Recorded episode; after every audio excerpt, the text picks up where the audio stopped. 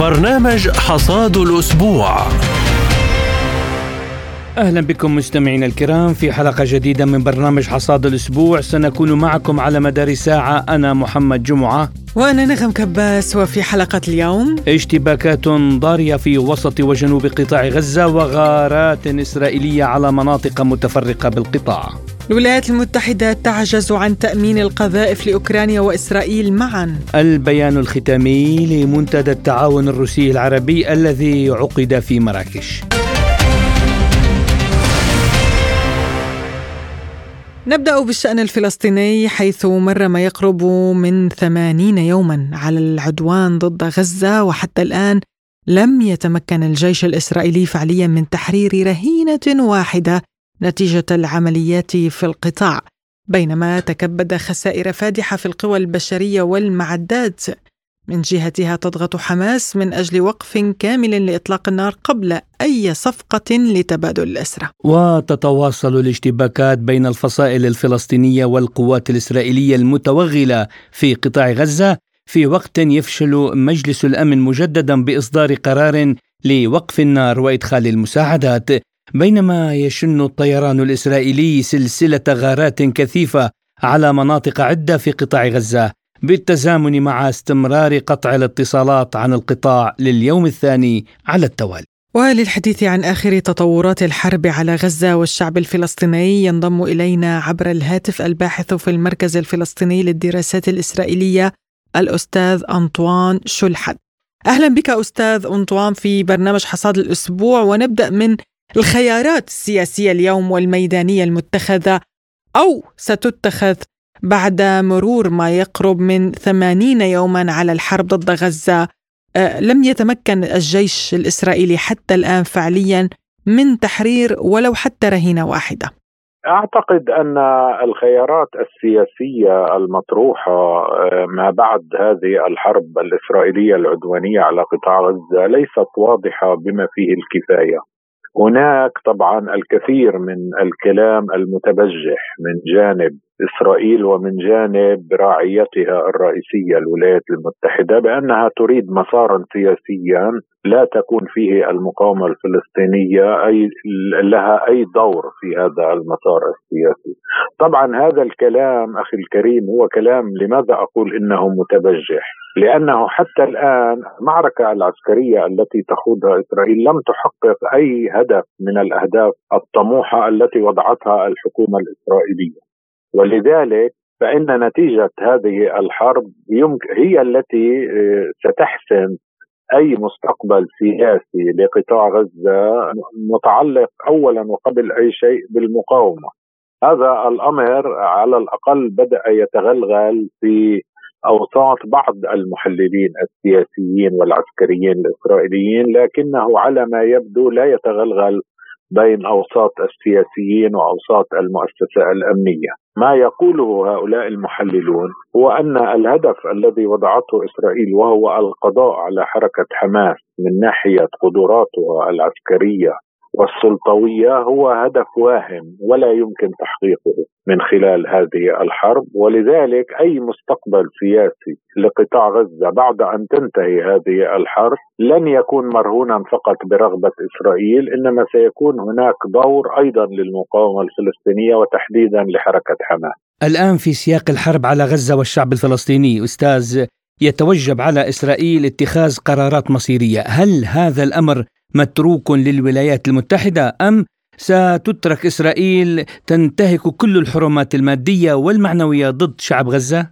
يعني أنا أتفق معك أن القرار متروك للولايات المتحدة. يعني هذه الحرب تختلف عن كل الحروب التي خاضتها إسرائيل، لأن دور الولايات المتحدة فيها مختلف. يعني في كل الحروب السابقة كانت الولايات المتحدة تقوم بتقديم الدعم المطلق لإسرائيل وتسير قطارات جوية من الأسلحة والذخائر إليها. في هذه الحرب حتى باعتراف الإسرائيليين والخبراء في شؤون العلاقات الإسرائيلية الأمريكية، واضح أن الولايات المتحدة هي ليست فقط داعم مطلق، هي شريك أيضا في القرارات. ولذلك يعني أنا اسمح لي أن أقول بيقين كبير إنه إذا استمرت إسرائيل في اختراق كل القوانين والشرائع الدولية، فإنها ستفعل ذلك بضوء أخضر من الولايات المتحدة. وحتى لو لم تعلن الولايات المتحدة على رؤوس الأشهاد أنها تدعم هذه الانتهاكات، فإنها تتحمل المسؤولية عن هذه الانتهاكات، لأنها الولايات المتحدة مثل ما قلت شريكة في القرارات، وهناك الكثير من الشهادات الإسرائيلية التي تؤكد بما لا يدع مجالا لأي شك أن مسؤوليها أيضا يقومون بقطارات جوية إلى إسرائيل ويشاركون في اجتماعات المجلس الحربي ويطلعون على الخطط وهم ضالعون في كل التفاصيل التي تتعلق بهذه الحرب.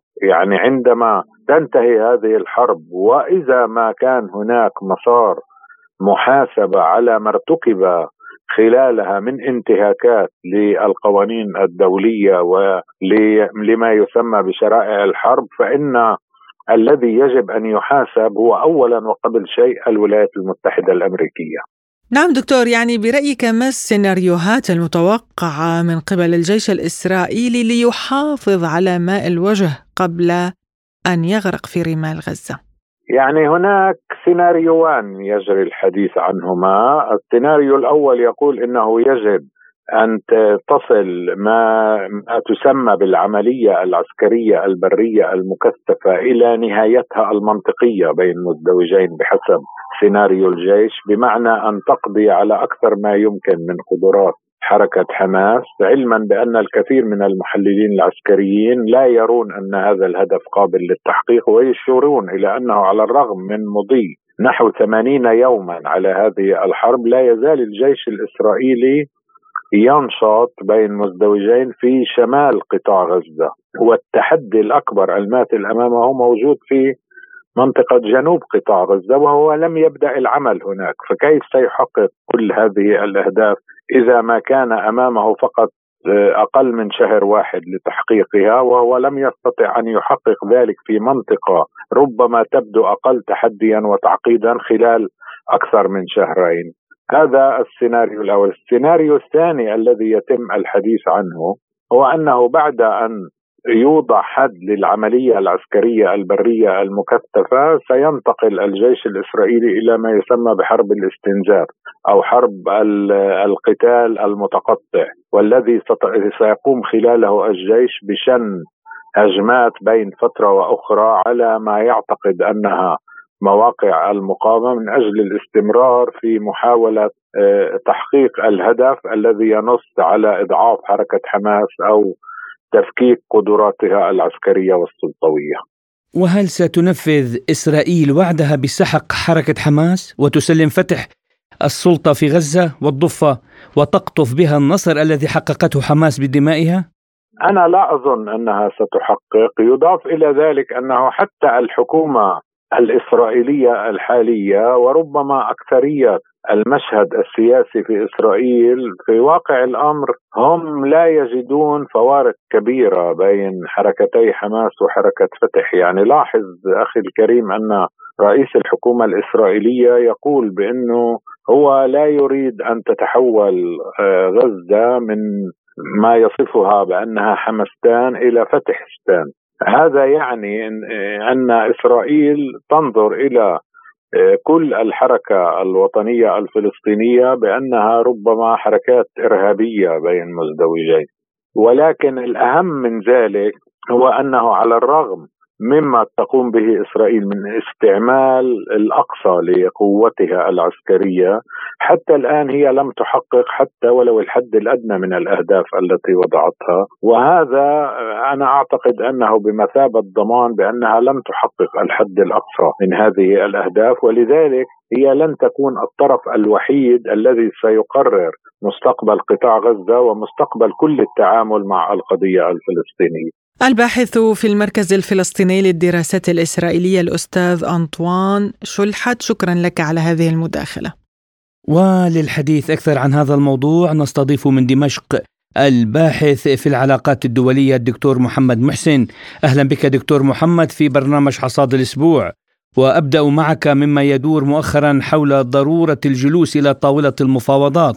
حماس طبعا رفضت شروط وقف إطلاق النار الإسرائيلية، فهل توقفت عملية التفاوض مرة أخرى وعدنا إلى المربع الأول؟ وما هو موقف إسرائيل أصلا من المفاوضات؟ أنا أثق أن إسرائيل ترغب بوقف إطلاق النار، بوقف الحرب، لكنها تريد أن تحقق ربحا ولو جزئيا حتى تحفظ ماء وجهها. وحماس طبعا مع وقف إطلاق النار، لكن مع وقف إطلاق النار بشكل دائم ومستمر. النقطة الثانية، أنا أرجح أن هناك حوار تمثله ثلاث أطراف، قطر منها ومصر وطبعا الولايات المتحدة والمخابرات الإسرائيلية، تهرس للبحث عن صيغة لوقف إطلاق النار. أنا أيضا أنا رأيي أن أمريكا ترغب بوقف إطلاق النار، لأن أمريكا أيضا متضررة ولا تريد فتح حرب طويلة الأمد في المنطقة، لأن هي قواعدها ستكون يعني ميادين قتال لحركات المقاومة في العراق وفي غير العراق. كما أن باب المندب أصبح كارثي بالنسبة للتجارة البحرية الدولية، ولذلك جميع الدول ترغب بوقف إطلاق النار، لكن إسرائيل الوحيدة اللي تريد أن تحقق ولا ربحا جزئيا حتى تخرج بصيغة تنزلها عن الشجرة. وأنا أثق أن رمال غزة ستغرق فيها إسرائيل. يعني 140,000 لاجئ فلسطيني حتى الآن في جنوب القطاع، وإسرائيل تحاول أيضا استهدافهم. ما هو مصيرهم الآن برأيك؟ يعني أنا أثق أنه الشعب الفلسطيني في غزة الآن أصبح أقرب إلى المقاومة من أي وقت مضى، وهو مفروض عليه الصبر والتحمل والمواجهة بالرغم من جميع الظروف المحيطة فيه الأليمة والصعبة والقاسية. لا بد من الصبر والتحمل، والهجرة خارج فلسطين أو خارج غزة أنا أعتقد أنه لا يمكن أن تحدث. لا يقبل الشعب الفلسطيني أن يهاجر من أرضه، وهذا ما تريد إسرائيل. أفادت الأمم المتحدة بأن السلطات الإسرائيلية أمرت بإجلاء السكان إلى جنوب قطاع غزة. هل هذا يعني أن العملية البرية ستتوسع الآن بشكل نشط إلى مناطق جديدة؟ أنا أعتقد أنه لا، أنا أرجح أنه وقف إطلاق النار لن يدوم أكثر من أسبوع. أعتقد هذا لأن من مصلحة جميع الأطراف وقف إطلاق النار والعودة إلى المفاوضات لإطلاق سراح المحتجزين سواء في غزة وفي غيرها. وجميع الدول حتى أمريكا هي مع الحل مع الوقف إطلاق النار، لكن الجميع بحاجة لمظهر من مظاهر النجاح لتستطيع إسرائيل فيه تتغطى وراءه، ويعني تقول لمجتمعها أن حققت انتصار ولو جزئي. نعم دكتور، يعني إسرائيل تقول بأنها مصممة على تدمير حركة حماس بالكامل. ماذا عن بقية الفصائل الفلسطينية؟ هل يمكن أن تثق بالسلطة الفلسطينية بعد ذلك برئاسة محمود عباس، أم أنه الموضوع يعني سيصبح مثل جيش لحد في لبنان خلال الحرب الأهلية؟ لا يمكن أن يبقى محمود عباس وحكومته ممثلين للقضية الفلسطينية بعد هذه الحرب. هذه الحرب هي حرب كونية وليست محلية، وسيكون لها تأثير على جميع دول العالم بما فيها القطبين الشرقي والغربي. وأنت تعلم أنه أي حرب في هذا الزمن هي حرب لها مفاعيل دولية ليست محلية فقط. أنا أعتقد أنه حماس لا يمكن أن تتفق مع محمود عباس وبطانته، ولا بد من البحث عن صيغة جديدة بعد هذه الحرب النوعية اللي قالت لإسرائيل وجيش إسرائيل أنه أنتم يعني الهزيمة ممكنة، وأن هذا الجيش غير مهيئ لقتال شعب مقاوم ويدافع عن حقه وعن أرضه. قررت دول الاتحاد الأوروبي المشاركة في العملية الأمريكية في البحر الأحمر. دكتور، هل تحول الاتحاد الأوروبي أخيرا إلى كتلة عسكرية تهدد بزعزعة الاستقرار في المنطقة؟ أنا أعتقد أنه أنت تعلم أن أوروبا أصبحت تابع للولايات المتحدة الأمريكية في كل الاتجاهات سياسيا واقتصاديا، وليس لها صوت مستقل. لكن يعني موقفها بباب المندب لن يكون له تأشير مهم وأساسي. وأنا أعتقد أنه اليمنيين سيقوم بدورهم بشكل كامل ومستمر، وهذا الاتفاق اللي عقدوها 10 دول ما بعتقد له قيمة، ليس له قيمة تذكر، ما راح يكون له تأشير في موضوع باب المندب والبحر الأحمر. الباحث في العلاقات الدولية الدكتور محمد محسن، كنت معنا من دمشق، شكرا لك.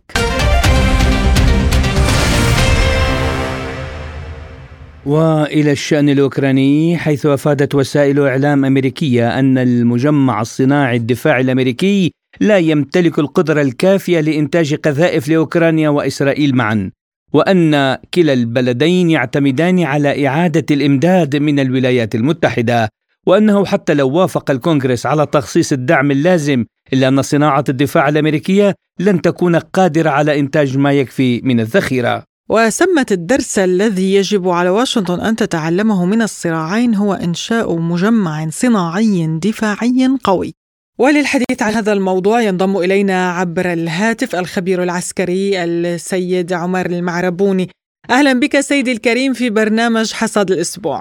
أهلا بكم، تحياتي للجميع. يعني منذ 7 من هذا الشهر صار معروفا بأن المساعدات الغربية لأوكرانيا انخفضت بمقدار أو بنسبة 90%، واليوم وسائل الإعلام الأمريكية تقول بأن مصانع الأسلحة والذخائر في الولايات المتحدة الأمريكية عاجزة عن تقديم القذائف لإسرائيل وأوكرانيا في ذات الوقت. كيف سيؤثر ذلك برأيك على يعني القدرة العسكرية الأمريكية، وفي حال استمرار الدعم لأوكرانيا الصناعة العسكرية الأمريكية كيف ستتأثر؟ تحياتي مجددا. الحقيقة هناك يعني أزمة بنيوية في منظومة يعني شركات الأسلحة الأمريكية، هناك أزمة أيضا في بما يرتبط بمستودعات الجيش الأمريكي. لا شك يعني أننا بعد 2 شهر تقريبا سنكون أمام 2 سنين يعني من انطلاق العملية العسكرية الروسية التي كان يراد منها استنزاف الاتحاد الروسي، لكن من الواضح تماما أن النتائج جاءت بشكل عكسي. يعني الآن هناك استنزاف حقيقي في البنية التصنيعية الأمريكية والغربية أيضا، ليس فقط في أمريكا. يعني العملية العسكرية استنزفت القسم الأكبر من مستودعات الجيش الأمريكي، استنزفت القسم الأكبر أيضا من عمليات التصنيع، وهذا طبعا له أسباب يعني في أصل تركيبة هذه المنظومة التصنيعية. من المعروف طبعا أن الأمريكيين يعني على مستوى الاستراتيجية المرتبطة بالحروب هم أنفسهم يعني يبنون يعني عقيدتهم العسكرية على الحرب الخاطفة كما الجيش الإسرائيلي، لكن يعني سواء في أوكرانيا أو الآن في غزة ولبنان يعني على الجبهات المشتعلة أدت الأمور بشكل عكسي. يعني العملية العسكرية الروسية تستمر ل2 سنين، هناك يعني تصاعد كبير في مستوى التصنيع العسكري الروسي، يعني هناك أضعاف، يعني بعض أنواع الأسلحة وصلت إلى 7 أضعاف. الحد الأدنى يعني كان بحدود 2 أو 3، ومع يعني أن الاتحاد الروسي لم يتجه بالمطلق إلى اقتصاد الحرب. هذه يعني مقارنة ترتبط يعني بوضعية المعركة. طبعا هناك يعني كان كميات ضخمة جدا من الأسلحة والقذائف ومعدات القتال يعني وردت إلى أوكرانيا، استنزفت يعني احتياطي حتى بعض المستودعات الاستراتيجية في الجيش الأمريكي. طبعا أتت يعني معركة طوفان الأقصى لتأخذ الأمور نحو مواجهة بالنسبة للجيش الإسرائيلي هي أطول مواجهة يخوضها منذ نشوء الكيان. على هذا الأساس طبعا لا أعتقد أن الأمريكيين يمكنهم أن يتجاوزوا هذه المسألة يعني بسهولة وببساطة. نعم دكتور، ماكرون اعترف بأن الأوروبيين والولايات المتحدة لديهم شكوك بشأن مستقبل أوكرانيا.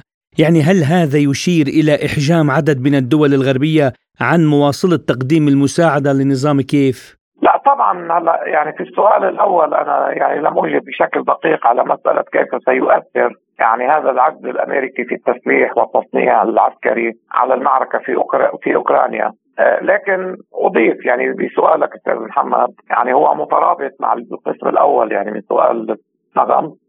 بالتأكيد يعني هذا سيكون له انعكاسات سلبية على مجريات المعركة. يعني هلا طبعا هناك في مؤشرات من مؤشرات يعني تراجع مستوى الأداء الأوكراني هو ازدياد عدد المستسلمين في المعركة، وهذا طبعا له أسباب، يعني من ضمنها عدم توفر إرادة القتال، حصول حالة انهيار إدراكي لدى الضباط والجنود الأوكرانيين في الميدان. أسبابه الأساسية هو نقص الذخائر، نقص الإمكانيات، وهذا يعني سيؤدي إلى وضعية تراكمية ستكون لمصلحة روسيا. هلا بالعام يعني بالجو العام لا شك أن أوكرانيا يعني أصبحت مش ستصبح، أصبحت دولة فاشلة، يعني لم يعد فيها مقومات الاستمرار والبقاء كدولة، وبالتالي هذا يعني سيؤدي إلى فشل الخطط الأمريكية الموجهة ضد روسيا. بتقديري سيبقى هناك شكل من أشكال الدعم، مستوى معين سيؤدي طبعا إلى إيجاد خطط بديلة في المواجهة. روسيا ليست مستعجلة، روسيا تبني قدراتها الآن على أساس يعني مواجهة الناتو. طبعا هذه مواجهة افتراضية، الرئيس فلاديمير بوتين حسم هذا الأمر، قال نحن لا نريد أن نهاجم لا الناتو ولا غير الناتو، نحن ندافع عن أمننا القومي، وبالتالي الدفاع عن أمننا القومي يستلزم بناء القدرات والاستعداد ليكون بأعلى مستوى. وبالتالي يعني فشل أوكرانيا في تحقيق أهداف الغرب كساحة، طبعا ساحة مواجهة، سيؤدي إلى متغيرات جيوسياسية كبيرة تذهب نحو ترسيخ معالم العالم الجديد. أيضا حتى معركة غزة المواجهة في لبنان هي جزء لا يتجزأ من معركة المجالات الحيوية، يعني لا يوجد معركة الآن منفصلة عن الأخرى، لا توجد ساحة الآن يعني لا يمكن أن تتكامل مع الساحات الأخرى، وهذا يمكن أن نستدل عليه من خلال التباين الكبير يعني بين وجهة النظر الروسية الصينية وما يتبعها من شنغهاي وبريكس ووجهة النظر الغربية للغرب الجماعي. إذا هناك معركة على مستوى العالم، كل ساحة لها خصوصياتها، لكن بالشكل العام انهيار أوكرانيا، فقد الكيان الصهيوني لوظيفته سيؤدي إلى متغيرات جيوسياسية لمصلحة من؟ لمصلحة عالم جديد قائم على الاحترام، قائم على المصالح المشتركة، بعيدا عن الهيمنة. هذا يعني لا يعني أننا سنكون أمام المعركة الأخيرة. المعركة الأخيرة بالنسبة للأمريكيين هي معركة مع الصين، يعني حتى اللحظة رغم احتدام المواجهة مع الاتحاد الروسي، لكن الأمريكيين يصنفون أن الخطر الأول عليهم هو الصين بالنظر إلى تنامي القدرات الاقتصادية يعني والعلمية في الصين بشكل غير مسبوق. نعم دكتور، أيضا الجيش الأوكراني يعتقد بأن لا مجال للاستغناء عن التعبئة، التعبئة أمر ضروري جدا في هذه الأثناء مع النقص في الذخيرة من الغرب، ولكن هو يعاني منذ فترة من نقص في الأفراد، يعني كيف سيتصرف وكيف سيؤثر ذلك على الميدان أيضا نقص الأفراد في الجيش؟ بالتأكيد يعني بحسب مراجعة لوائح التجنيد يعني والتعبئة في أوكرانيا هناك يعني 1,000,000 فرد على لائحة لوائح التجنيد والتعبئة، لكن الموجودين منهم في أوكرانيا لم يتجاوز 300,000، وبالتأكيد لا يستطيع زيلينسكي وغيره من القيادة الأوكرانية أن يجمدوا هؤلاء 300,000 دفعة واحدة، لأن ذلك سيؤثر على آليات وسلاسل الإنتاج المرتبطة بالاقتصاد والوظائف وما إلى ذلك. إذا الحجم الأعلى الذي يمكن تجنيده الآن لا يتجاوز ثلث هذا العدد، وهو بحدود 100,000 لا أكثر ولا أقل. الاعتماد على التعبئة هو لتوفير نوع من العدد الكبير في الإمكانيات البشرية للتعويض عن نقص الأسلحة والعتاد وما إلى ذلك، لكن هذا الأمر لا يمكن يعني إرساؤه كقاعدة بمواجهة الجيش الروسي. الجيش الروسي الذي يكسب يوما بعد يوم خبرات عالية جدا يعني في التعاطي مع تفاصيل الميدان، وعلى هذا الأساس يعني هناك تفوق تكنولوجي الآن وعددي في عديد الوسائط المختلفة سواء طائرات أو دبابات أو مدفعية أو ما إلى ذلك لدى الجيش الروسي. إذا هذه محاولات لا أعتقد أنها يمكن أن تصل إلى تحقيق الهدف الأمريكي وهو الانتصار على روسيا. الانتصار على روسيا هذه مسألة يجب مقاربتها بشكل دقيق، يعني الأمريكي ليس في ذهنه انتصار أوكرانيا، من الأساس الأمريكي يعرف أن أوكرانيا لا تستطيع أن تنتصر على روسيا، لكن الهدف الأساسي هو الحد من قدرات روسيا، إيصال روسيا إلى مرحلة من الانهيار الاقتصادي، وبالتالي الاقتصاد هو البنية التحتية الأساسية التي يعتمد عليها في كل القطاعات ومن ضمنها العسكرية. طبعا هذا الأمر لم يحصل، هناك نتائج عكسية، هناك وضعية مختلفة عما أراده الأمريكي. رغم ذلك يعني نقص الإمكانيات لدى الجيش الأوكراني سيؤدي إلى تقليص مدة المواجهة وليس إلى إنهائها بسرعة كبيرة كما يمكن أن نعتقد نحن أو غيرنا. نعم، الخبير العسكري الدكتور عمر المعربوني كنت معنا ضيفا عزيزا في حصاد الأسبوع، شكرا لكم وحياكم الله. شكرا جزيلا لكم.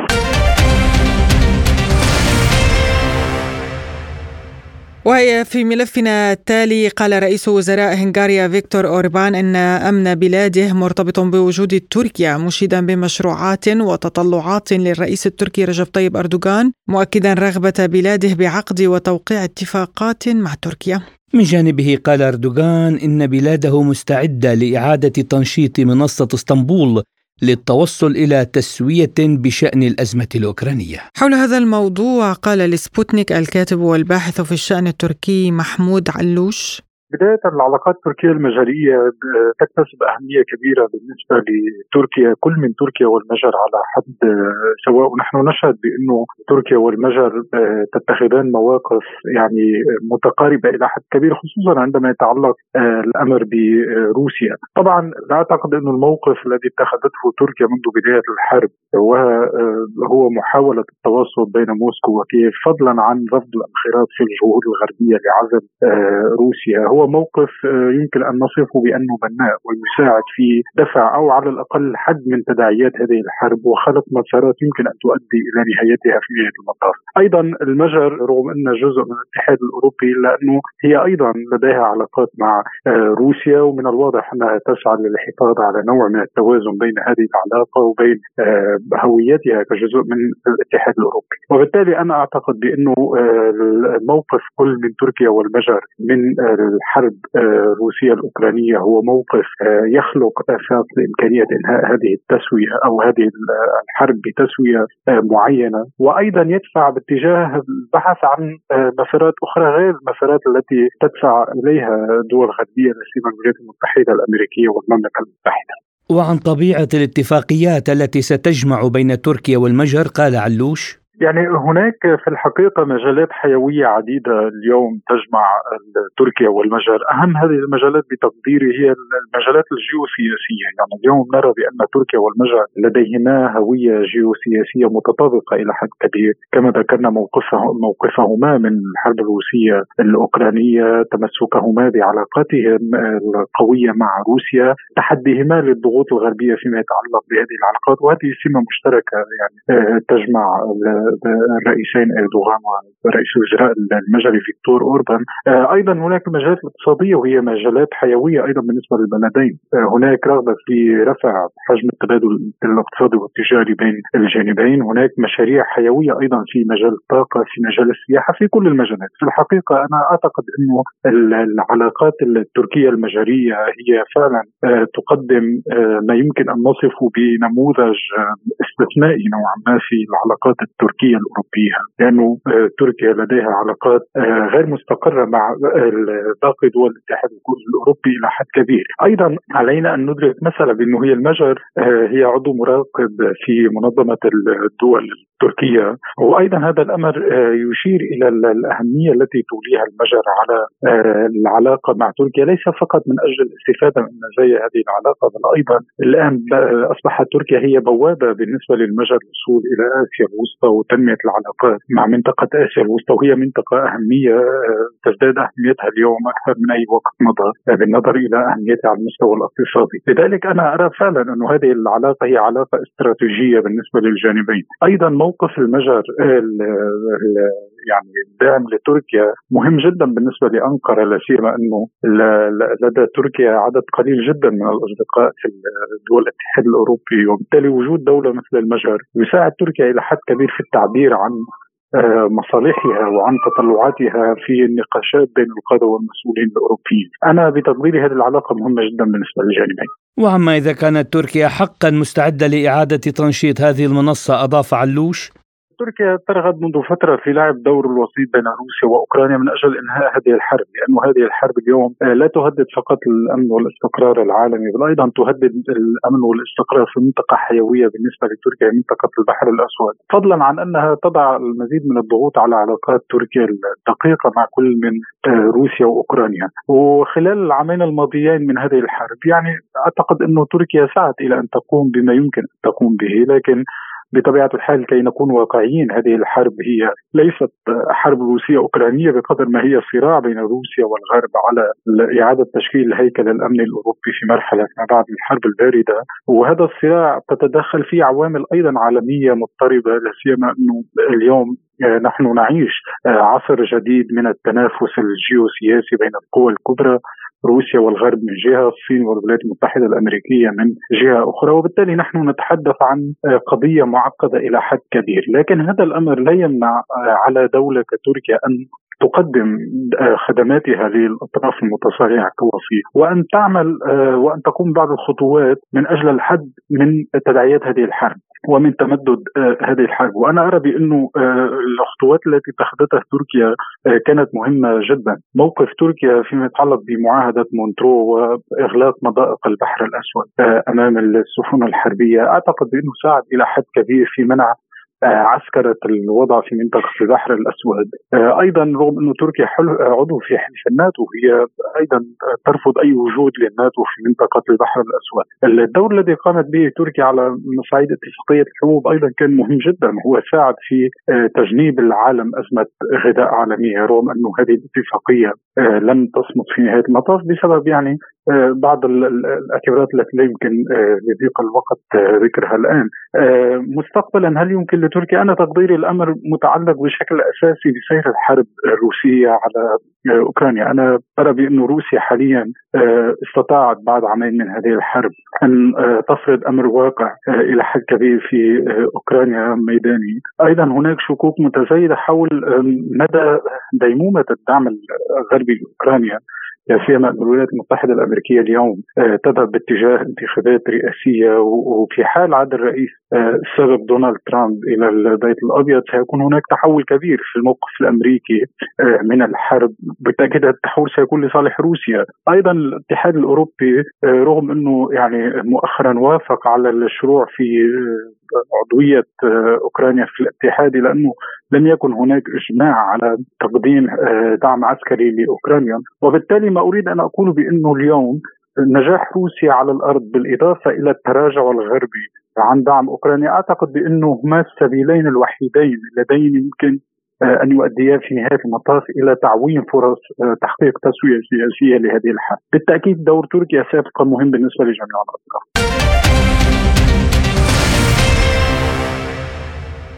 وإلى الدورة السادسة لمنتدى التعاون العربي الروسي على مستوى وزراء الخارجية الذي عقد في مدينة مراكش المغربية، حيث أفاد موفد سبوتنيك إلى هناك محمد حميدة أنه تم الاتفاق على عقد اللجنة المشتركة العام المقبل. بعد تحية زميلتي نغم، كما تابعنا بالأمس انعقاد النسخة السادسة من المنتدى العربي الروسي في مدينة مراكش المغربية. حضر وزير الخارجية الروسي سيرغي لافروف مع نظرائه العرب ممن حضروا إلى هذه النسخة. العديد من الملفات كانت مطروحة على طاولة هذا الاجتماع الذي وصف بأنه استثنائي نظرا للظروف التي تمر بها المنطقة ويمر بها العالم أيضا. من ضمن ما أعلن ما بعد هذا أو من ضمن ما أعلن عقب الاجتماع المغلق الذي جرى بين الوزراء، اتفق على عدد من النقاط ورؤى مشتركة بشأن معالجة القضايا الإقليمية والعربية، وكان هناك توافق أو تقارب أو رؤية مشتركة بالفعل في آلية معالجة هذه المشكلات وتسيير القضايا الإقليمية وبث الاستقرار والأمن والعمل على هذا الإطار، وأيضا رفع مستوى التبادل التجاري والشراكة بين الجانب الروسي والجانب العربي. تحدث السيد الأمين العام لجماعة الدول العربية السيد أحمد أبو الغيط، وأيضا تحدث وزير الخارجية المغربي في الجلسة الافتتاحية ووزير الخارجية الروسي أيضا. الجميع أكد على التقارب، على العلاقة التاريخية ما بين روسيا وبين المنطقة العربية، وعلى علاقة الصداقة الموجودة منذ سنوات. وتحدث أيضا عدد من الوزراء عن تطوير هذه العلاقة ودور روسيا المحوري في العديد من القضايا، ولا سيما في القضية الفلسطينية الآن بشأن يعني العمل على وقف إطلاق النار. وكما تحدث أيضا وزير الخارجية الروسي عن الاتفاق على عقد اللجنة المشتركة الروسية المغربية العام المقبل. وتحدث وزير الخارجية المغربي أيضا عن توقيع عدة اتفاقيات مشتركة مع روسيا خلال انعقاد اللجنة في العام المقبل. بشكل عام شكلت هذه النسخة تحديدا نقطة هامة وفارقة في مسار العلاقات الروسية العربية، نظرا لدور روسيا حاليا في مجلس الأمن فيما يتعلق بالقضايا الفلسطينية وحتى القضايا الأخرى، نظرا للتحول الذي يشهده العالم أيضا فيما يتعلق بالنظام العالمي الجديد ودور الدول العربية ومكانتها في هذا التحول الكبير لما تملكه من مكانة ومن اقتصاد ومن قوة على الأرض تسهم في ذلك بالفعل. في الإجمال هناك رؤى مشتركة وهناك بيان ختامي اتفق فيه على عدد من النقاط وعلى العمل المشترك في إطار الاحترام المتبادل والمساواة والمبدأ رابح رابح ما بين الجانب الروسي وبين الدول العربية، سواء بشكل جماعي أو حتى بشكل ثنائي. وقال وزير الخارجية الروسي سيرغي لافروف: زيارتنا إلى المغرب كانت ناجحة جدا ووصلنا للنتائج الملموسة على المستوى الثنائي والعربي.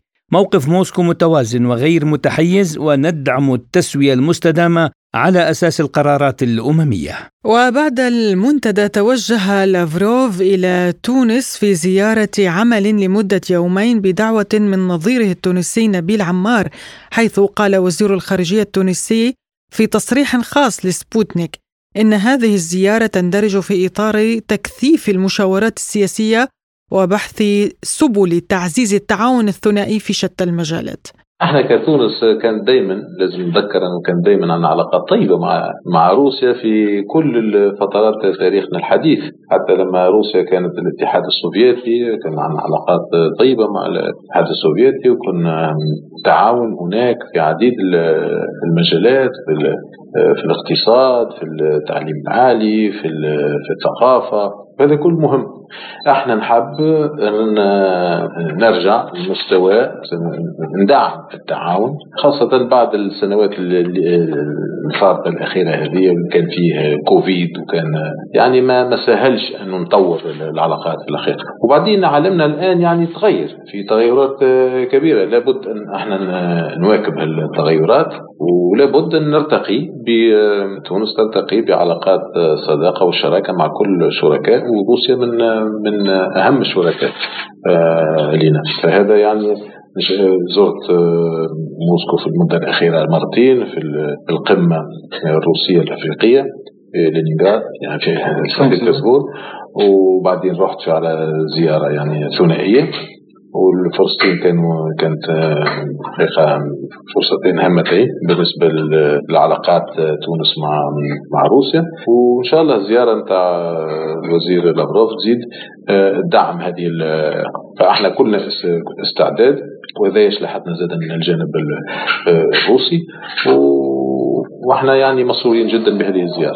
احنا مفتوحين مع روسيا في التعاون في كل المجالات. طبعا هناك كنت عارف اللي يعني في ضغوطات بعد الكوفيد وبعد الحرب الروسية الأوكرانية، هناك عندها انعكاسات على وفيه التغيرات المناخية، وفيه يعني في تغيرات كبيرة عندها انعكاس على الاقتصاد وعلى التونسي، ولكن الاقتصاد ذات كل بلدان المنطقة. فمثلا التعاون في الميدان الفلاحي والحبوب، يعني إمكانية أن نشتري حبوب، تزويد من حبوب روسيا، يعني يكون من نقاط. ولكن مش هذا فقط، احنا مش بنتحدث بصفة عامة على دعم التعاون التونسي الروسي في جميع المجال.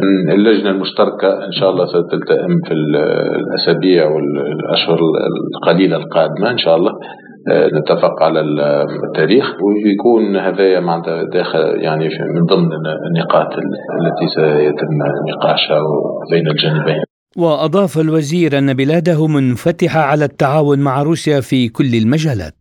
احنا ماذا بينا أن في السياحة وفي التجارة وفي الصناعة وفي الشراكة، احنا كما قلت لك مفتوحين على كل المجالات.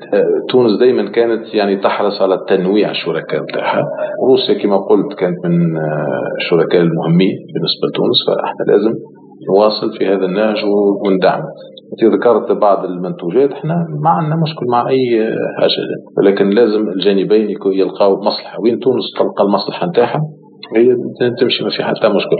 ونفس الشيء بالنسبه لروسيا، وين البلدين والجانبين يلقاو مصلحه مشتركه احنا مفتوحين، ما في مانع.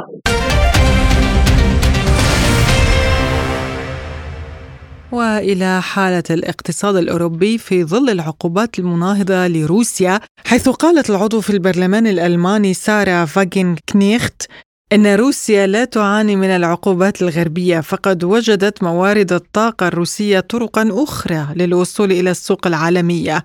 ألمانيا تشن حرباً اقتصادية ليس ضد الاتحاد الروسي بل ضد نفسها. وحول هذا الموضوع، وفيما إذا كانت العلاقات بين روسيا وألمانيا ستبقى على حالها بعد انتهاء الصراع في أوكرانيا، تحدث لسبوتنيك مؤسس وصاحب مركز بروجن للدراسات الاستراتيجية والعلاقات الدولية الأستاذ رضوان قاسم. تحياتي لكم ولمستمعيكم الأعزاء. يعني أنا أتوقع أنه الحل أو الحالة ستتغير فيما لو تغيرت هذه الحكومة، لأن حقيقة هذه ربما أسوأ سياسات لحكومة وجدت في ألمانيا منذ ألمانيا بعد الحرب العالمية الثانية حتى يومنا هذا. لهذا لأسباب عديدة، لأن الحكومة الحالية تتخذ سياسات تخالف يعني مصالح الشعب، مصالح الدولة الألمانية. للأسف الشديد العلاقات ما بين ألمانيا وروسيا ممكن أن تعود بأسرع مما يتصور كثيرون إلى أفضل الأحوال فيما لو خرجت عن الطاعة الأمريكية، فيما لو خرجت هذه الحكومة عن السياسات والضغوطات الأمريكية، اتخذت موقفا أقله محايدا، حتى لا أقول أنه يجب أن تكون إلى جانب هذا أو ذاك أو إلى جانب روسيا ضد أمريكا أو غير ذلك. أقلها لو كانت بقيت محايدة في هذا الصراع اليوم موجود بين الولايات المتحدة الأمريكية وروسيا لكان موقفها مختلف تماما. يعني حتى نرى أن بعض الدول الغربية أيضا، وهي عضو في الاتحاد الأوروبي وعضو في حلف الناتو، لم تتخذ هذه المواقف المعادية كما هي اليوم ألمانيا. للأسف الشديد أن كل السياسات التي تتخذها هذه الحكومة اليوم هي ضد المصالح الألمانية، ضد الشعب الألماني. اليوم الوضع الاقتصادي ليس يعني على ما يرام، بل بالعكس هو في حالة سيئة جدا.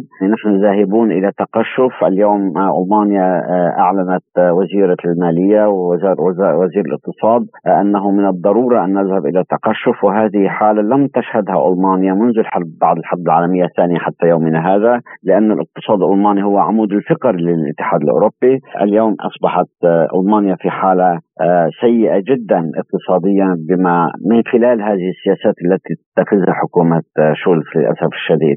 نعم ستعود العلاقات إلى أفضل حال فيما لو تراجعت وابتعدت عن السياسات الأمريكية وخرجت من تحت العباءة الأمريكية، أقله كما ذكرنا لو وقفت محايدة. هذه هنغاريا مثلا لها مواقف مختلفة تماما عن السياسات الغربية وعن سياسات الولايات المتحدة الأمريكية.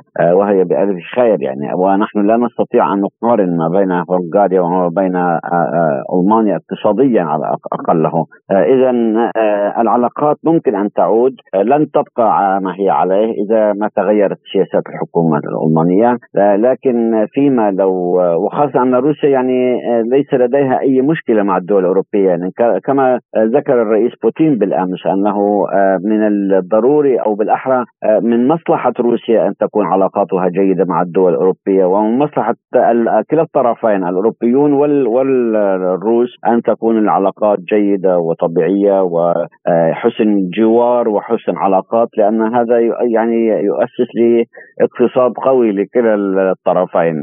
فلهذا السبب وروسيا أصلا يعني تمد يد مع الجميع وتريد أن تكون العلاقات جيدة مع كل الدول الأوروبية، لكن للأسف الشديد الضغوطات الأمريكية والأوهام الأمريكية التي تجعل والأكاذيب الأمريكية تجعل من الدول الأوروبية بحالة خوف وحالة رعب من أوهام ليس لها أساس من الصحة، وخاصة ألمانيا. يعني نحن نعرف أن في عهد المستشارة الألمانية السيدة ميركل كانت علاقات جيدة، كان موضوع نورد ستريم 2 قد تم بناؤه واكتمل وكان من المفروض أن يعمل بشكل جيد، إلا أن أمريكا هي من عطلت وهي من ضغطت وهي من خربت كل هذه العلاقات. فلهذا السبب أقول أنه من الضروري أن تعود ألمانيا تعيد النظر في سياساتها تجاه روسيا، وستعود العلاقات على أفضل حال، لأن الروس ليس لديهم أي عدائية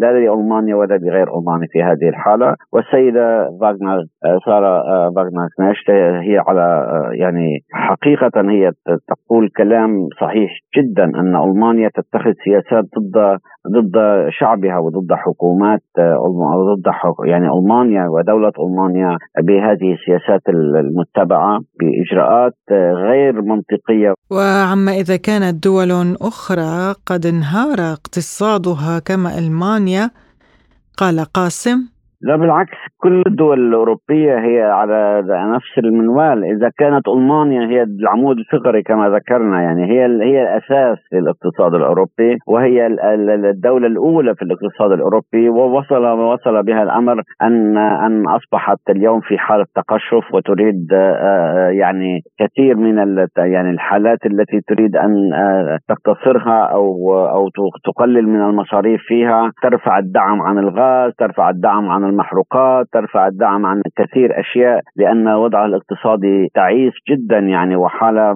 يعني كئيبة بالنسبة للدول لألمانيا. إذا كانت هذه ألمانيا بهذه القوة الاقتصادية وأصبحت هكذا، فكيف بك بالاقتصاد الدول الأخرى؟ كل الدول الأوروبية تعاني اليوم، كل الدول التي تتخذ السياسات الأمريكية أو تتبع السياسات الأمريكية وتعادي روسيا هي تعاني من اقتصاد مزري. لهذا السبب نرى أن هنالك تخبط في هذه السياسات وانشقاقات في بعض الدول الأوروبية، حتى في آراء الدول الأوروبية اليوم تختلف الآراء بين هذه الدولة والتلك، وهنالك تفاوت في الآراء حول مثلا دعم أوكرانيا، حول الموقف من روسيا، حول الكثير من القضايا حتى في داخل الاتحاد الأوروبي، في موضوع اللاجئين والمهاجرين. كل هذه السياسات هنالك تخبط كبير ما بين هذه الدول بجراء الاقتصاد الغير يعني طبيعي وغير مرتاح إذا صح التعبير، يعني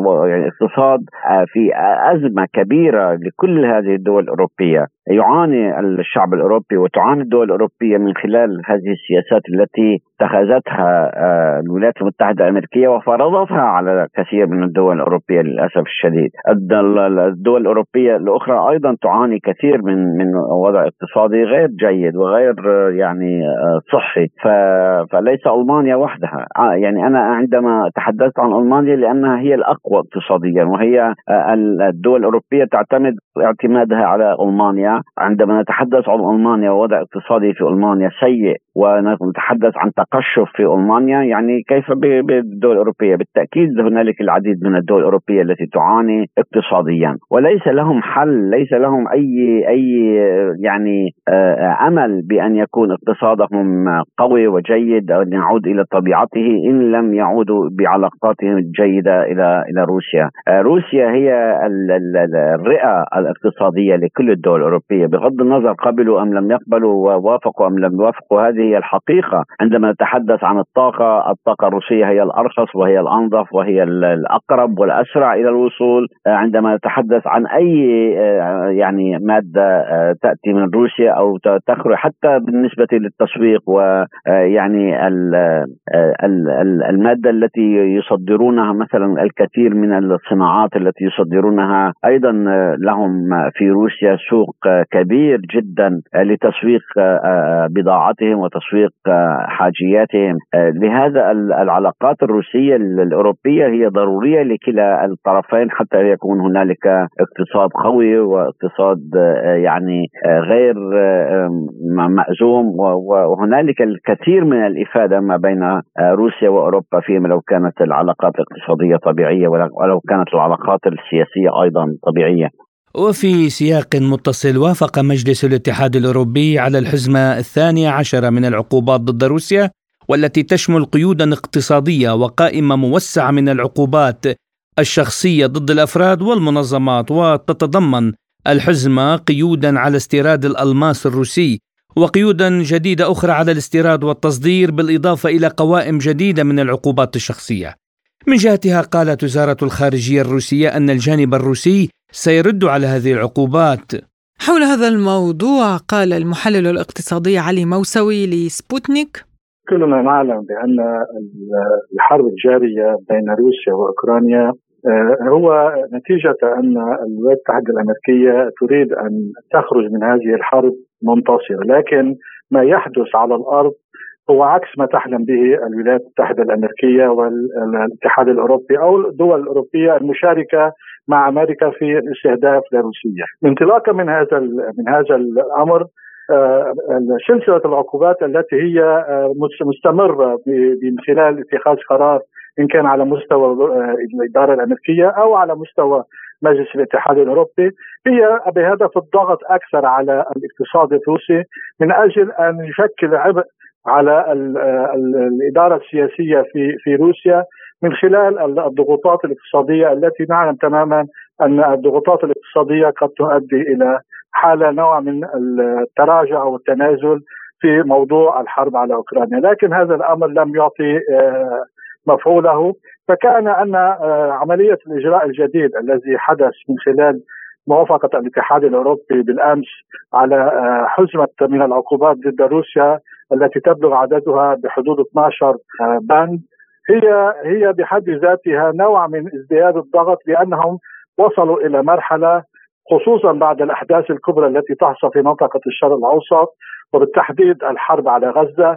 هذا الأمر جعل أن الاهتمام الأوروبي والأمريكي كان توجه إلى موضوع حرب غزة والموضوع الفلسطيني طغى على الإدارة السياسية للولايات المتحدة الأمريكية في عدم متابعتها لموضوع الحرب ودعم أوكرانيا في حربها على روسيا.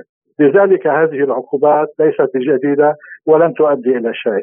وعن تأثير منع استيراد الألماس الروسي على الصناعة قال موسوي: موضوع الألماس كمادة أساسية في التكنولوجيا لا شك أن هذا سيؤثر حكما على التبادل الاقتصادي بين روسيا والدول التي تهتم بهذه المواد بالأخص الاتحاد الأوروبي.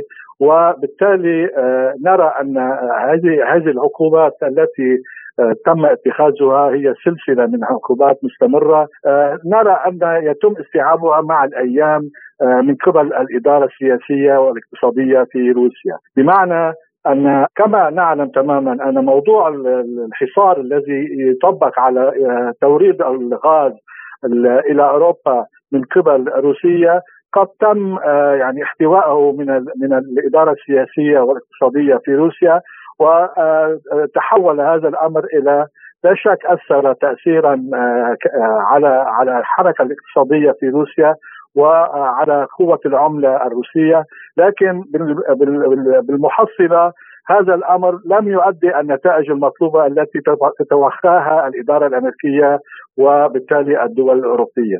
لذلك في موضوع الإلماج هو سلسلة من هذه الإجراءات التي نحن نعلم أن العقوبات هي ليست جديدة على روسيا، حتى في بعض الأمثلة كثيرة في بعض الدول كإيران وفنزويلا وكثير من الدول الأخرى، حتى الصين جرى بعض الأحيان نوع من فرض شروط قاسية على الصين، لكن الحركة الاقتصادية العالمية وخاصة في إطار العولمة توجد حلا دائما لهذه العقوبات ويتم اختراقها وعدم تحقيق المبتغى من خلال وضعها لاستهداف روسيا. فلذلك موضوع الألماس لا شك أنه سيؤثر في المرحلة الحالية، لكن على المدى المتوسط أعتقد أن الأمور سيتم احتوائها.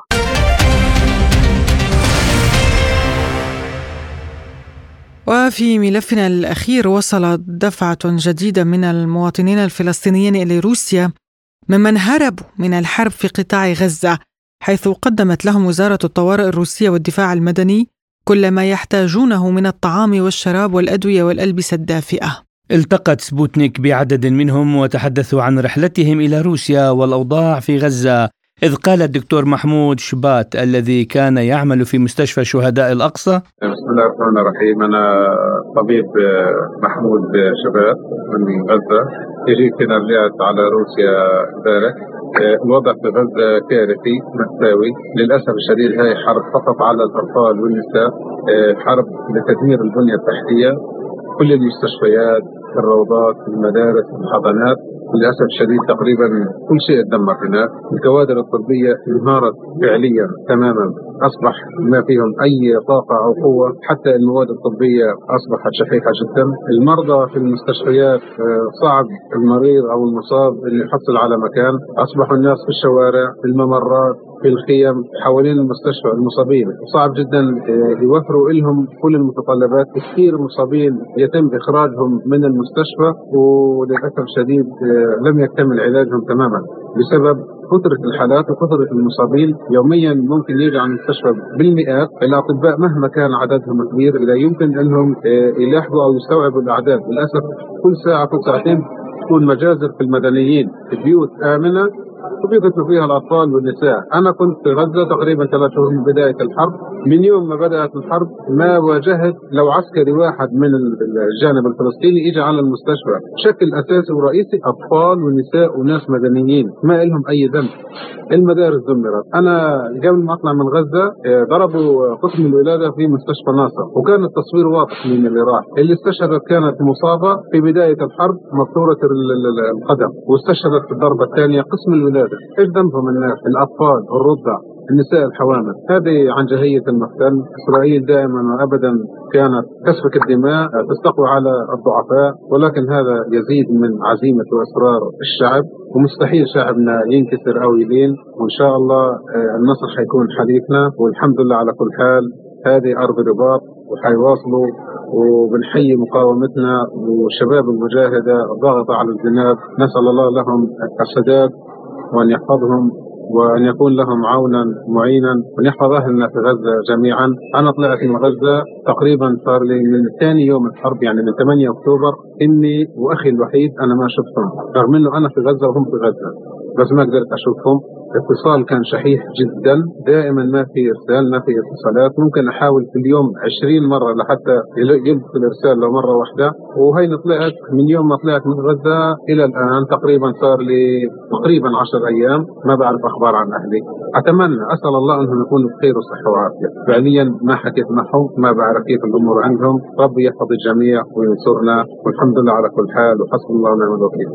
بدورها أعربت رنا مهنا عن أملها بلقاء زوجها وأولادها 3 بعد منعهم من التوجه معها إلى روسيا. مرعنا كثير بتهب، سيء جدا، مرعب جدا، مقلق جدا، خوف ورعب وقلق ودمار وقصف والحرب والاشياء الاساسيه بالحياه عندنا انعدمت نهائي تقريبا مش تقريبا، هو اكيد احنا جينا للعصر الحجري، لا ميه لا كهرباء، حتى نقص مش لاقيين غاز نطبخ، اقل شيء ثبت ما فيش مثلا ناكل لاولادنا نعمل لهم اكل، حتى جينا طريقه بدائيه بالاكل، كل طريقه جديده احنا جينا لها لانه انعدمت الاساسيات الحياه عندنا.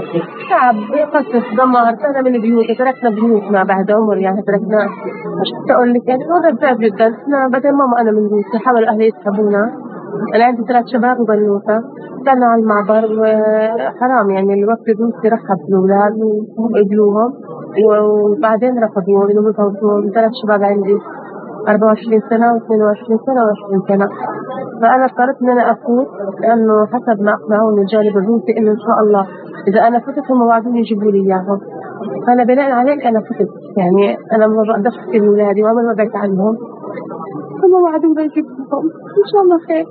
استمعنا الى عدد من الفلسطينيين الذين تمكنوا من الهروب من غزه الى روسيا.